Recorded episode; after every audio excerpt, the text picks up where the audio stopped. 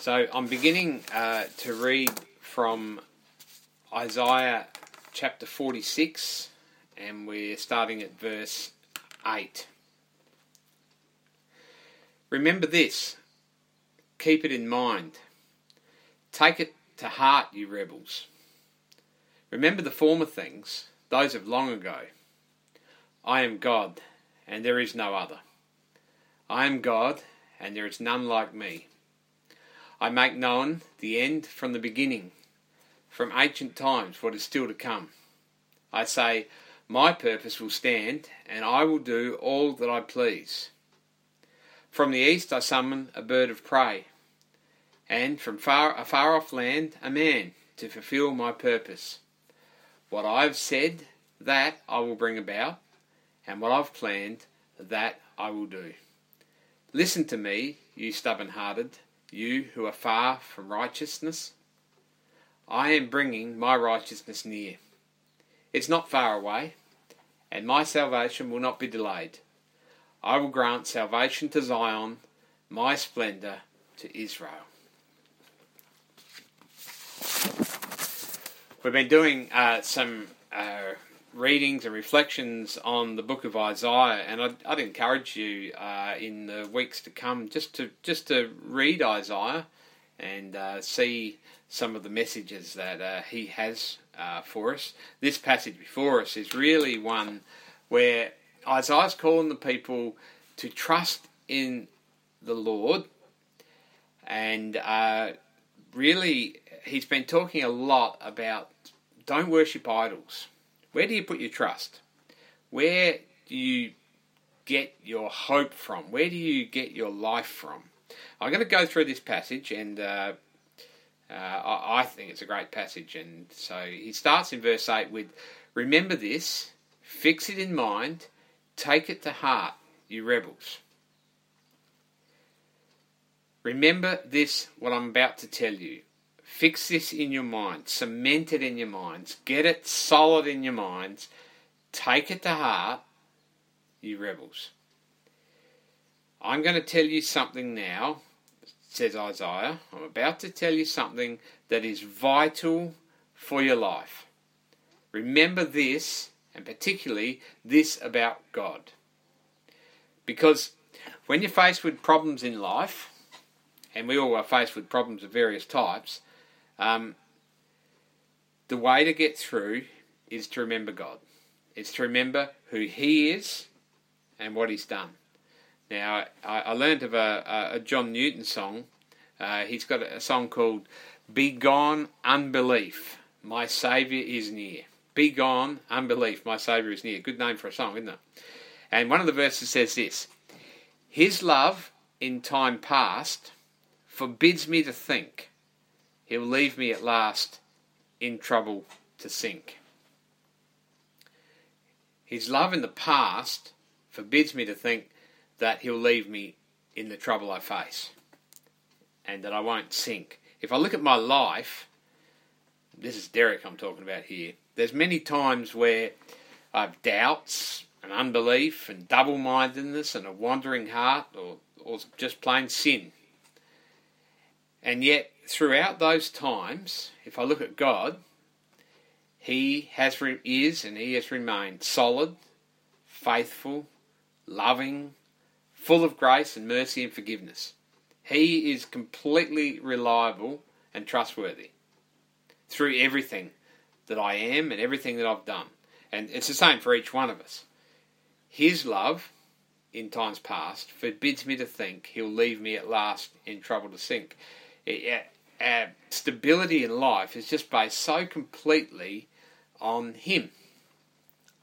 Because a grounded life is one lived out in light of the Lord's faithfulness. So he says this Remember this, you rebels. Now, why does he call them rebels? Well, he's called them that because of their idolatry.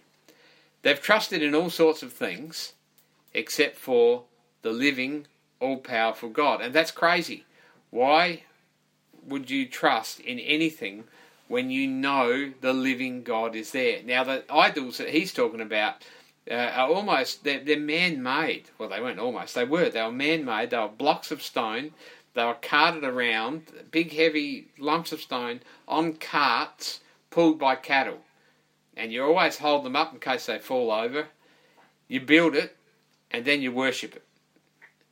Now, we don't do that in the same way, but remember, we do all sorts of things in our lives where we build something which we think is going to give us security, peace, joy, life, joy and fulfillment apart from the Lord, which is crazy talk because He alone is the God of all. That's rebellion. And that sort of rebellion, trusting in other other things, will always bring us to disappointment. It'll always bring us to grief because nothing can do what God alone can do. So, but as we look at this passage in Isaiah, he is calling us to remember, but what he's calling us to remember, and this is uh, what I really want to talk about today, he's not saying just remember the past, although it's important to remember who God is and what he's done. He's saying, I'm telling you something about your future. I want you to remember your future. I want you to remember what he's going to do. Keep that in mind. So in verse 9, he says, Remember the former things, those of long ago. I am God, and there is no other. I am God, there is none like me.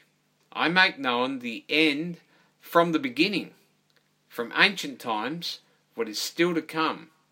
I say, My purpose will stand, and I will do all that I please. Remember, I have the future in control. I remember uh, a story about uh, it's about uh, the Melbourne Cup uh, and uh, in um, inmates in jail. They they wanted to play the Melbourne Cup for the inmates to see, but um, the trouble was that the hall where the people were held only held about 150 people, and there was a couple hundred prisoners in jail. So they thought, well, we'll run the Melbourne Cup, we'll play it on the big screen two days straight. So it was on the second day that uh, a couple of inmates were sitting there, and one says to the other, I'll put 20 bucks on the black horse, and the other one says, No, 20 bucks on the white.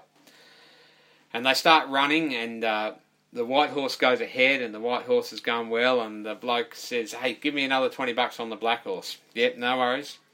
And then uh, the white one's going way out ahead, and give me another 20 bucks on the black horse. Uh, on the, on the, yeah, I've got it mixed up, but that's okay. Suddenly, the black horse streams past at the last minute, wins by a nose over the white horse. And uh, one bloke says the other, well, you owe me 60 bucks, you know. And uh, then he says, but he feels a bit guilty. He says, look, I want to be honest. I actually came in yesterday and I watched this race. I, I knew the black horse was going to do that. And the other one says, well, I came in yesterday and watched the race too. I, I thought the run were doing good. I can't hear your laughter, but it was a. What I'm saying is this, okay? We know the end from the beginning, or more particularly, we know the end from where we are now, and so we're on a sure bet.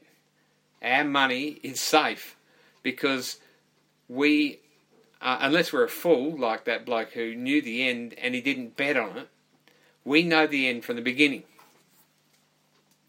if I was to write a book about me now, just say I you know, would, wouldn't be that interesting a story, but I'd, I'd probably start with my birth and maybe where my upbringing, my family, my school, friends, and then my work and becoming a Christian would be an important part, and then God's call in our life and getting married and having children and moving to Queensland, all those things.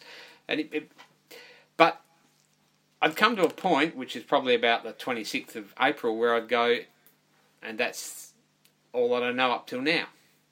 The rest of it becomes an unknown. That's if I'm thinking about my story. But you see, there's a far bigger story going on than just my little story.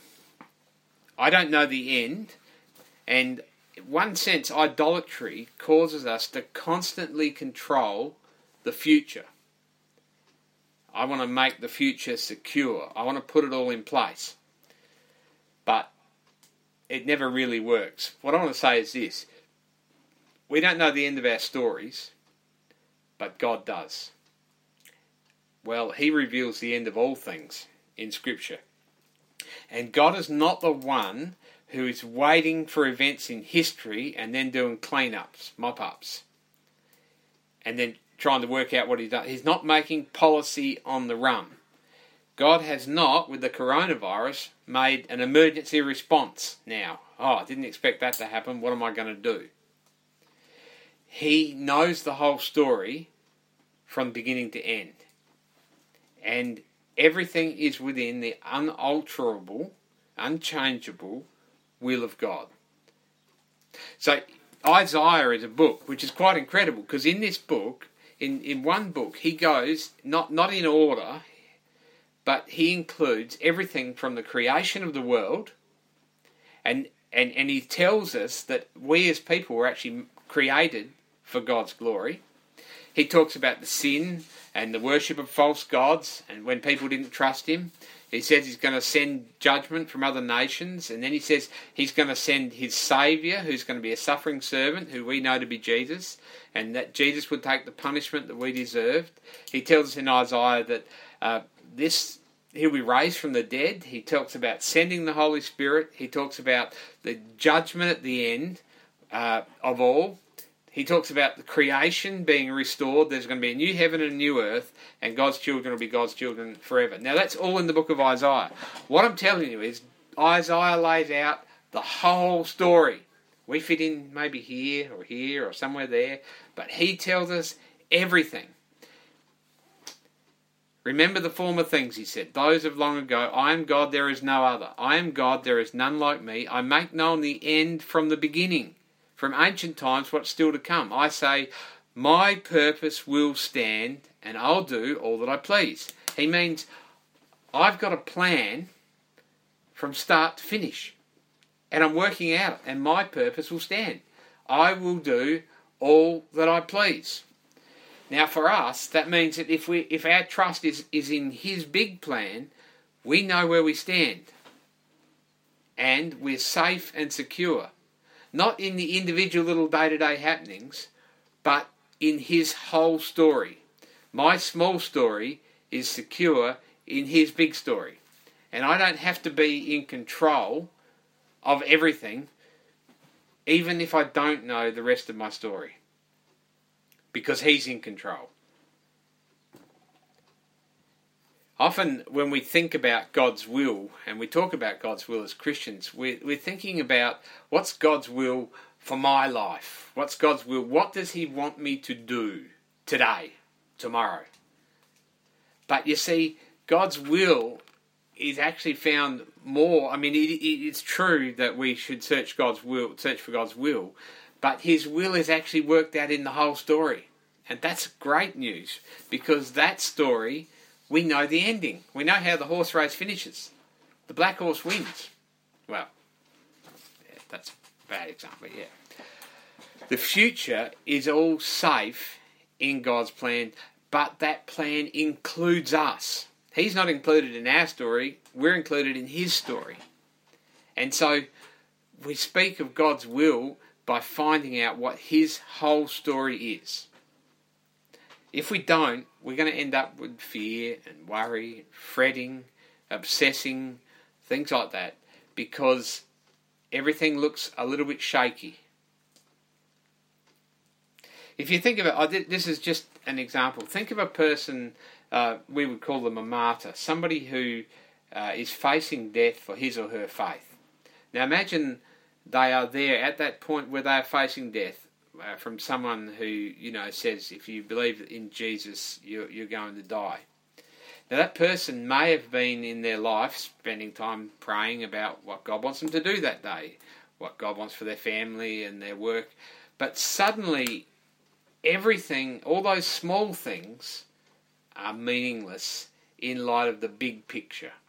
Suddenly, the only thing that really counts to them is God's eternal purposes. What's next? Well, He's got that in hand. Can you understand? whenever we face hardships, it's best for us to stand back, take a step back, and say, What is God's plan for all of history, including me? And in that place, we actually have security and safety. That there's a certainty. Do you know this? One day, Jesus is going to return. It might be before we die. It might be after. And the dead in Christ will be raised eternally. That's going to happen. That's that's sure for our lives.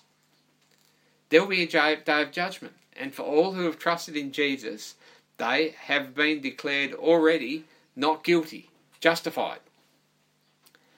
There is going to come a day where there's going to be a renewal of creation, and we who believe in Jesus will receive new bodies. Isn't that awesome? I think it's awesome. We're going to live in a perfect relationship with God the Father forever, with Jesus, but our King. God's will is so over, oh, it's so it's so big that He says this. From the east, this is verse 11, from the east I summon a bird of prey. Okay, you see that bird flying across the sky? I organised that, says God. To that, I, I'm directing its way. Jesus said, you know a sparrow drops to the ground and your father's looking after that sparrow?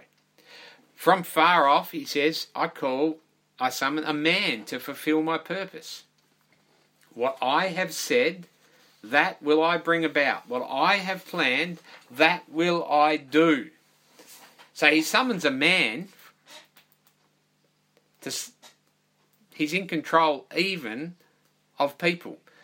Now, if you were to think of a man coming from a far off land, if you were uh, a, a, a Jew, you'd naturally think of Abraham, who was in in the land of Ur or the land of Babylon. He was worshipping other gods, and God summoned Abraham to fulfill His purposes, because God does as He pleases. His will is not subject to our will but we are subject to him. So God summons people, he, summons non believers, and he saves them. He, there was a God hater called Paul who was killing people who followed Jesus, and Jesus appeared to him, summoned him, and brought him home. Because and that Paul said in Romans nine, he says, Who can resist his will? It's good to know, isn't it? God's in control of what's going on in our lives. So in verse 12 he says, Listen to me, you stubborn hearted, you who are far from righteousness. I am bringing my righteousness near. It's not far away, and my salvation will not be delayed. I will grant salvation to Zion, my splendour to Israel. His plan for all time includes bringing righteousness to the earth to those who are far from righteousness. You know, you guys, you're a long way from being righteous, he says, but don't worry, I'm bringing my righteousness to you. Just like he brought it to Paul. For who can resist his will? Where there's no righteousness, I'll bring it. And we know that that righteousness came through Jesus. He fulfilled his plans through him who knew no sin, Jesus who knew no sin, became sin for us that we might become the righteousness of God. In other words, God brought his righteousness to us who were far from righteousness. That's good. He brought three things in that passage. It says, I am bringing my righteousness near, I'm bringing my salvation, and I'm going to show my splendor. My righteousness, it will come, says God. My salvation, it will come. My splendor, it will come. I will be glorified because all glory and honour belong to me. In all that, Isaiah is quite simply saying this you can trust in God. You can trust Him for everything. I want to read just a short passage to finish from Psalm 33, verse 8 to 11. But I would encourage you, if you want to also read something later in the day, read Psalm 33, read it through carefully, and just see what God says about his purposes and plans. But he says this in verse 8 of Psalm 33 Let all the earth fear the Lord, let all the people of the world revere him. For he spoke, and it came to be. He commanded, and it stood firm. The Lord foils the plans of the nation, he thwarts the purposes of the peoples. But the plans of the Lord stand firm forever. The purposes of his heart through all generations. Blessed is the nation whose God is the Lord, the people he chose for his inheritance. Now, go on and read that, but understand this.